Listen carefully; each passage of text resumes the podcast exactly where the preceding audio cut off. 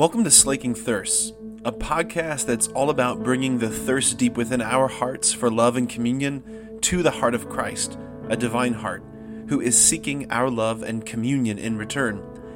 The hope is that the two thirsts would meet and both thirsts would be slaked. Well, just a big uh, shout out at the beginning. All those kids coming up for the children's liturgy of the word was awesome. And uh, if you're one of the family members who brings the kids here, way to go. All right, A plus for you. You promised at their baptism that you would raise them up according to the law of Christ in the church, and you're doing it. So, way to go. Thank you very much. Also, if you remember last week, a buddy of mine was here, Father Pat Schultz, and uh, I was watching on live stream to see all of his side comments. All right, and uh, but at the end he says, "I like it here. I'd love to come back." So I told him he's not allowed back. I'm sorry. this is my church. Get your own, okay?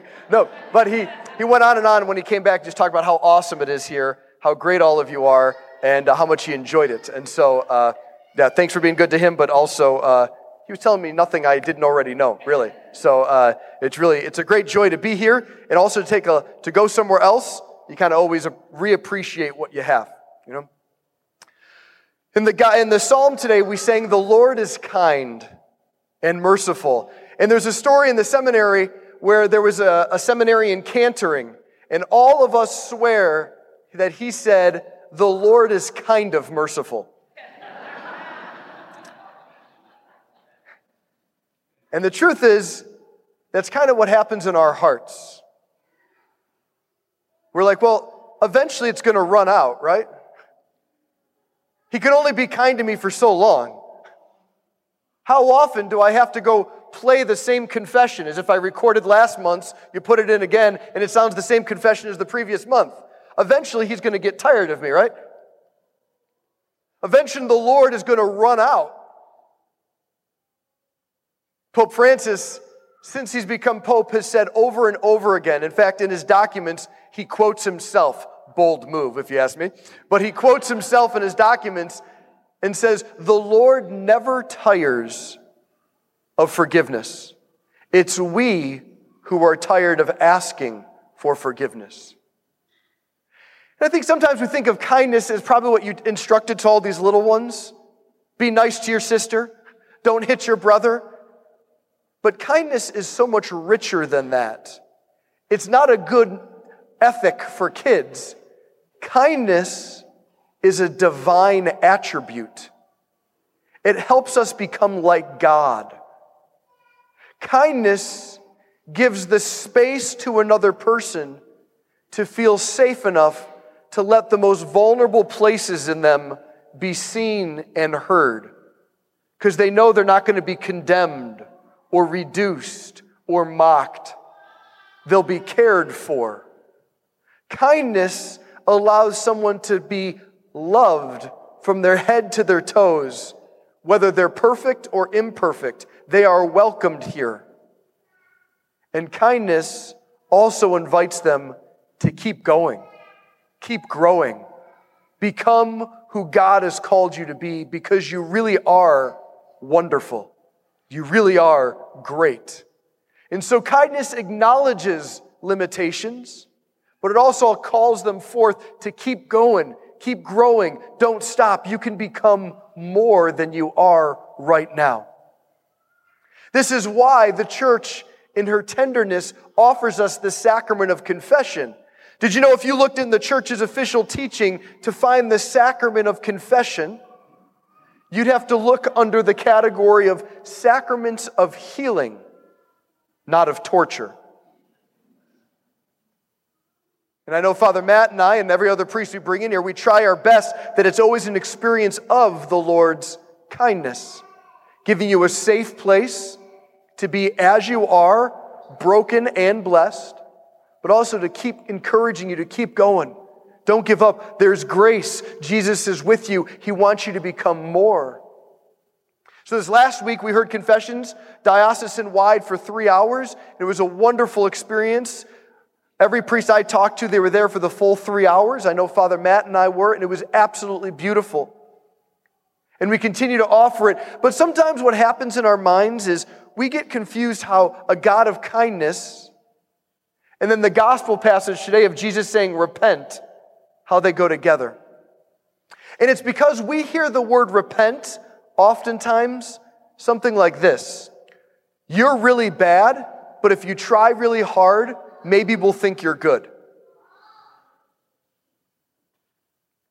We think of the word repent as you're bad. There's no way you could be loved. But if you work really hard, maybe Jesus in the end will reward you. But see, the word repent really had the connotation in Jesus' time as you're going the wrong way. Imagine all of us, right? We're going to go downtown Cleveland today to the cathedral. And you got on the road and you started heading towards Richfield, which, by the way, is south, in case you're visiting. It would be kind of me to say, You're going the wrong way. You're not bad, gross, dirty, awful. You're just going the wrong way. To get to the destiny, your destination, where you find fulfillment and endless joy in life forever with God, there's a certain way of life that re- leads there. There are also many ways of life that don't lead there. And so, what the church does is continue the teaching of Jesus, who says, You're going the wrong way. Once again, not to reduce you to the mistakes, not to condemn you, not to wag a finger, but to invite you, to encourage you, to tell you, hey, turn around and keep going. It's not over yet. On this third Sunday of Lent, we can thank God for the gift of time. There will be a time when there's no more time. There will be a time where we call the end times where Jesus will come in glory and we won't have the chance to turn around. We won't be able to get north. Everything will be done and the direction of our lives will be defined at that moment. And so the gift of time is to say, hey, you're going the wrong way. You're not bad, awful, dirty, gross, unlovable. No, quite the opposite. Because we believe in you and we know how good you are and your destination to share in the infinite life and joy of our God, with Jesus, we say, repent, turn around. And so tomorrow night and every Monday during Lent, from 6.30 to 8.30, right here, we have Eucharistic adoration and four priests hearing confession. Tomorrow is a special one. Everyone's invited, but it's particularly for families. Why? Well, because sometimes it can be embarrassing during adoration to have a three year old running around and screaming and yelling. Tomorrow, you don't have to worry about it because everyone knows. So if that's going to be your kid yelling and screaming, you don't have to be embarrassed. You have to, well, you came on the family day, so that's your fault. Everyone's welcome tomorrow. All families, everyone's welcome. We're going to bring our little ones in front of the Eucharist. Also, we're going to have something like Children's Liturgy of the Word. So the kids will be taken out and given an art and craft to do. So as parents, you can be given some alone time with Jesus in the Eucharist. You could go to confession. We want to take care of you. We want to be kind to you to the best of our ability so that you realize how Jesus treats you, that he understands that you need to be renewed, that he believes in you. He knows what you're capable of. And he also at times needs to tell you and me, we're going the wrong way.